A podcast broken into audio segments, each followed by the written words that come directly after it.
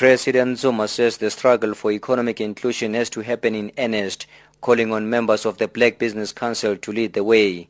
He says for the country's economy to thrive, the majority has to actively participate not just as mere workers. For any economy to succeed, the majority of the citizens must play a meaningful role beyond being workers. They must participate also as owners, executive, and senior managers, and also as policymakers in the economy. I think you'll agree with me whatever countries you have been to, the majority in those countries are in control of the economy. If you're in China, the Chinese are in control of the economy.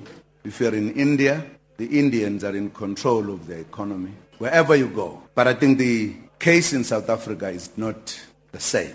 The president says government is working flat out to ensure full participation of black people in the economic activities of this country. In 2000, government introduced the Preferential Procurement Policy Framework Act, but its fiercest critic, the BBC, wants it scrapped, citing that in its present form, the law would not benefit blacks and will fail to create black industrialists. And President Zuma says government has listened. We are now aware of the shortcomings. We agree that the preference points system prescribed in the triple PFA is rigid and is not responsive to government objectives. Due to the shortcomings, the preferential procurement regulations have failed to substantially reshape the skewed ownership and control of the South African economy. It is the intention of government to ultimately repeal the triple PFA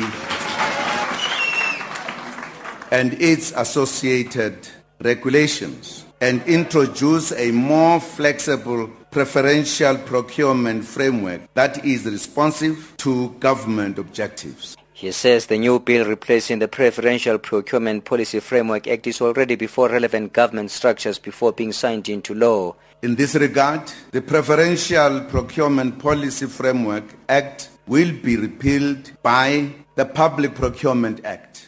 The Public Procurement Bill is now going through the different government stakeholders engagement processes before it is tabled in Parliament. The CEO of the Black Business Council, Mohale Ralibito, on the other hand, says government has to be biased towards black business people to address the exclusion of black people from the mainstream economy. He says they are not supposed to be having a council of black business people still begging for transformation and economic inclusion under a black government. We should have a minority business council and concerning ourselves with whether that minority enjoys the protection of the Constitution and the Bill of Rights, not being worried about whether the majority continues to remain marginalized with deliberate attempts to suppress the majority's attempts to take their rightful place in the economy.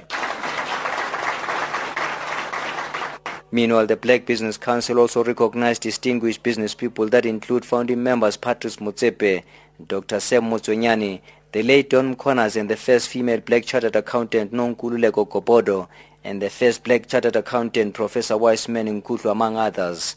I am Tebo Mokobo in Johannesburg.